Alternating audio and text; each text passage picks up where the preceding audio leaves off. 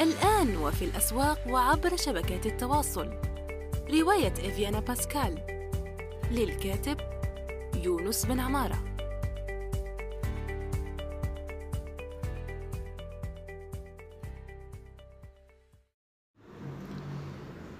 السلام عليكم ورحمة الله وبركاته. في حلقة جديدة من يونس توك. سوف نجيب فيها هذه المرة عن سؤال وردني من الأخت زمردة بارك الله فيها وهو يقول كثيرا ما يحدث أن الأدبيات في التخصصات التربوية التعليمية تحتوي على أكثر من كلمة كترجمة لمصطلح إنجليزي واحد وكثيرا ما يسبب هذا أزمة لي عندما أتناقش مع شخص وأحتاج لهذه المصطلحات فكلانا لديه وجهة نظر معينة حول أفضل ترجمة للمصطلح وحول ما يعنيه. وينقسم أصحاب التخصص لأحزاب أو جماعات حسب مصطلحاتهم وهكذا فما هو أفضل حل لهذه المشكلة؟ إعادة الترجمة أم مراجعة كل المصطلحات إلى آخره؟ بعد تفكير في الموضوع وجدت آه، أربع نقاط سوف آه، تساهم في حل هذا المشكلة. ليست حل سحري أكيد لكن ستساهم في حل هذه المشكلة بإذن الله تعالى. أول نقطة هي التركيز على الحل وليس المشكلة. كيف يعني؟ أولا سوف نتحدث عن طبيعة الترجمة ما هي. الترجمة في حقيقتها هي تأويل بمعنى أنها تحويل أو تفسير شيء معين بلغة معينة إلى لغة أخرى. يعني مثلا عندك وهذا لا ينطبق على اللغات الطبيعية فقط يعني ينطبق حتى على البرمجة. يعني عندما تجد آه، برنامج معين مكتوب بلغة ال JavaScript ويمكنك ترجمته إلى لغة آه، البايثون مثلا أو لغة أخرى. يعني الترجمة في أصلها طبيعتها هي تأويل. لذلك يجب علينا أن نركز على الحل وليس المشكلة. كيف الحل وليس المشكلة؟ هنا مثلا يعني نأخذ تخصص نأخذ تخصص آه، التربية كما تحكي في الأخت زمردة. إذا أخذناه وأخذنا منهجية معينة مهما كان اسمه لا يهم الاسم لكن نأخذ منهجية تربوية معينة ثم نعطي تلك المنهجية إلى أستاذتين أستاذة ألف وأستاذة باء. سنجد أن أستاذة ألف مثلا طبقتها بشكل ممتاز حسب البروتوكولات أو حسب بالعكس يعني ممكن كيفت البروتوكول معين إلى المنطقة العربية والبيئة المعينة لأنها استشعرت وفهمت لب المنهجية يعني هي لا تتقيد يعني دايرتها قرآن ولا لا استشعرت لب المنهجية وطبقتها بشكل صحيح. بينما نجد المدرسة من الناحية الأخرى المدرسة باء لم تطبق يعني المنهجية بشكل صحيح رغم أنها اتبعت البروتوكولات كما هي يعني الاثنين تبعوا المنهجية بشكل صحيح يعني علميا لكن هذه نجحت وهذه حققت نسبة قليلة من النجاح. إذا هنا ما معنى الترجمة؟ منهجية يعني الأستاذة ألف ترجمة ومنهجية الأستاذة باء في التطبيق تعتبر ترجمة من الترجمات. هنا يعني التركيز على الحل وليس المشكلة. يخطر في بالي قصة لحقيقية يعني آه، مثال واقعي. هناك شركة تبيع الأدوية والمستلزمات الطبية عندما بدأت والشركات كما تعلمون عندما تبدأ تعاني وتكافح وتجاهد آه، في الأول لبناء ثقافة مؤسسية. يعني مثلا يحتاجون إلى ملف آل يحفظون فيه الصياغة المعينة وكيف يحسبون وما إلى ذلك. هنا أتت آه، إحداهن اسمها لنقل أن اسمها مثلا آه، اسماء غبوني. لنقل مثلا ان أن اسمها وفاء. وفاء هذه يعني آه، صنعت ملف إكس آل فيه كل الحسابات وفيه كل الأمور التي تحتاجها المؤسسة وكان من الجودة بحيث استغ يعني بقى هذا الملف مع المؤسسة لمدة 12 سنة. حتى بعد ما خرجت وفاء بقي الموظفون يسمونه ملف وفاء. هذا كمثال يعني وفاء لم تبتكر الصياغ المحاسبية ولم تبرمج آه، آه، برنامج الإكس آل ولم لكن منهجيتها في تفسير الأمور وفي وضعها بحيث يتفق مع الثقافة المؤسسية هو الذي أدى بها إلى النجاح وإلى البقاء. هذا كمثال وفي النقطة الأولى التركيز على الحل وليس المشكلة أرجو أن لأن هذه هي النقطة الأساسية في الحل على كل حال. النقطة الأخرى هي الالتزام بالترجمات الرسمية. في الوزارات التربية آه، العربية ليست كلها يعني لديهم سلبيات.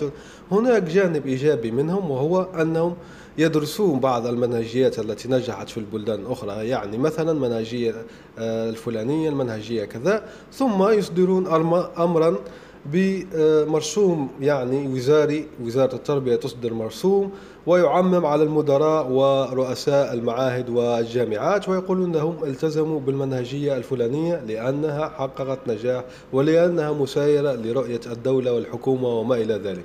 هنا عندما يسمون المنهجية فإنهم يترجمونها.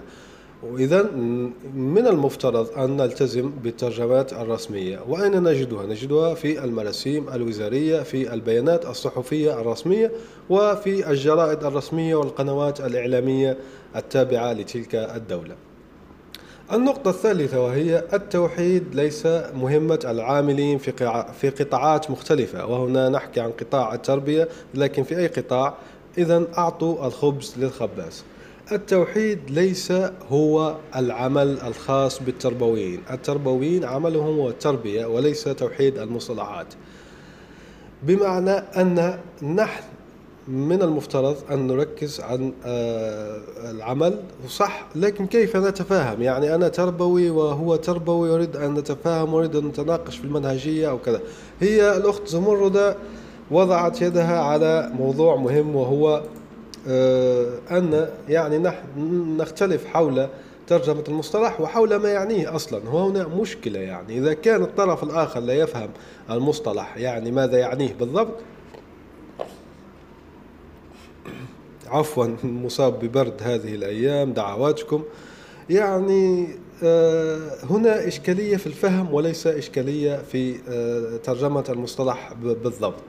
وهنا يجب أن نتفق يعني نعمل تسويات تسويات كومبرومايز بيننا الاثنين ونحاول أن نصل إلى اتفاق يعني لنسميه أيا يشاء. لكن المنهجي يعني عندما أنا أناقش أقول له هكذا لنسمي أيا أيا كان المهم أني لدي تحفظات على هذه المنهجية وهي كذا. أولا عدم مراعاتها للبيئات العربية إلى آخره. يعني هذا نموذج على كيفية التسويات في الحديث والتركيز على الحل وليس المشكلة.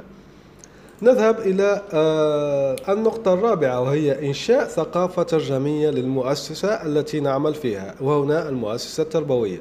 ومن بينها التعاون التعاون مع مترجم المؤسسة ممكن تقول مؤسستي ليست فيها مترجم وهي في الحقيقة المؤسسات معظم المؤسسات الكبيرة خاصة الكليات أو غيرها أو تجد فيها مترجم هنا أو هنا أو تجد يعني مشتغل في الترجمة ولديه اهتمامات في الترجمة.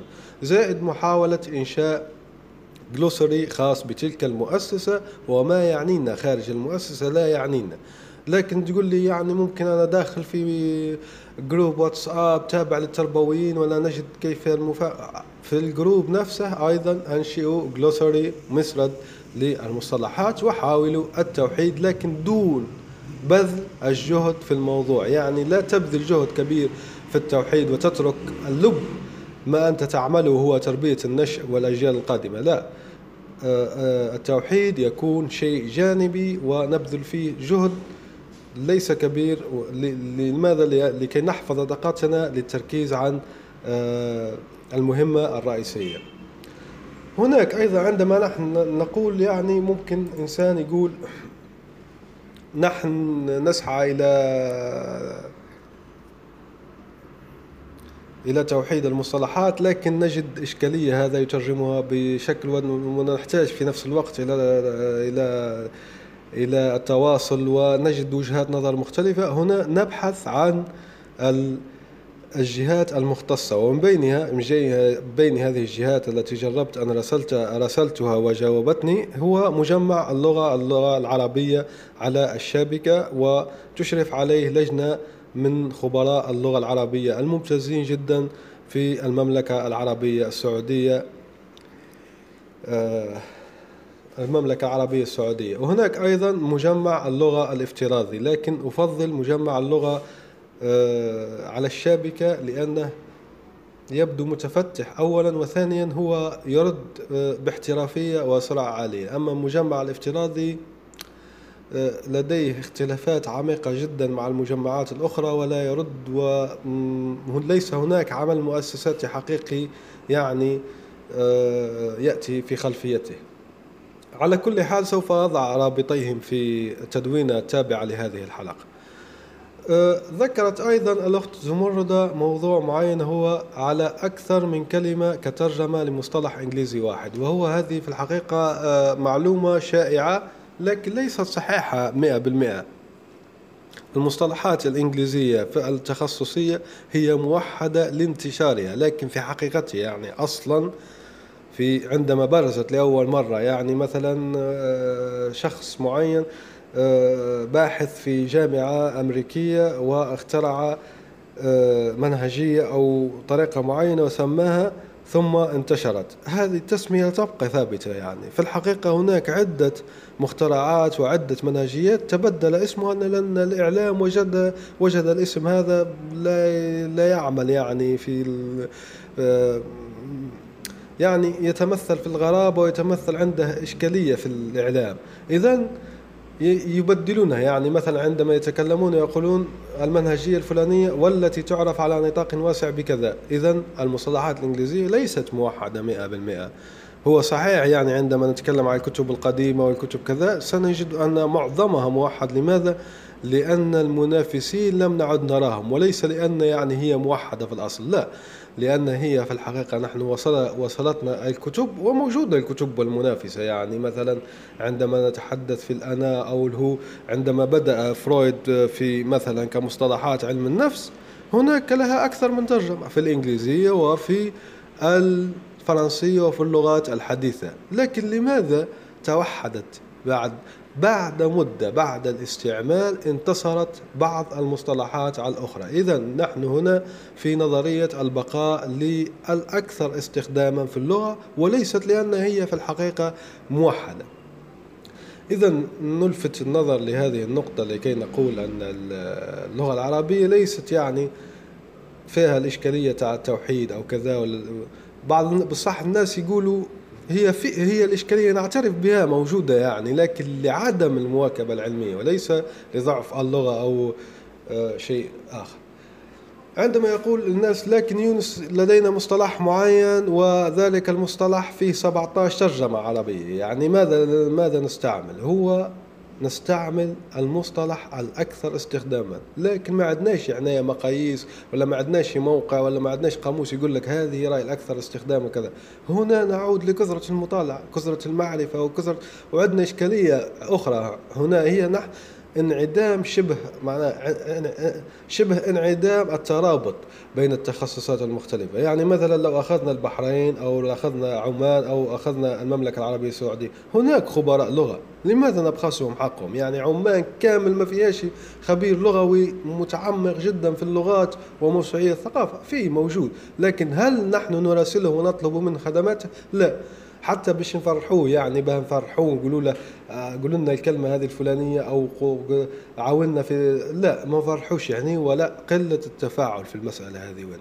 لزمتنا نتفاعل ولازم ولازم نكثر المراسلات ونكثر التفاعل ونكثر من صناعة المحتوى كي ننشر الثقافة آه، التوحيدية في شكل. التوحيد في نظري يفشل عندما يكون مؤسساتيا. التوحيد هو إفراز طبيعي للاستخدام. خلي الناس تستخدم ما يريدون. عندما يستخدمون ويكونون يعني عندما يستخدمون المصطلح يفضلونه على المصطلح آه، الآخر خلاص.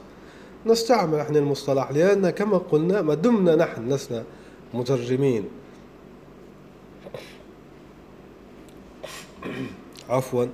ولسنا يعني في مهمتنا الرئيسية ليست هي الترجمة إذا نركز على تخصصنا وعلى التطبيق. يعني نحن نترجم في الحقيقة لكن نترجم بالتطبيق. المنهجية الفلانية نترجمها بطريقتنا المعينة نؤولها بالتطبيق وهذا هو المحك وهذا هو بيت القصيد كما يقال.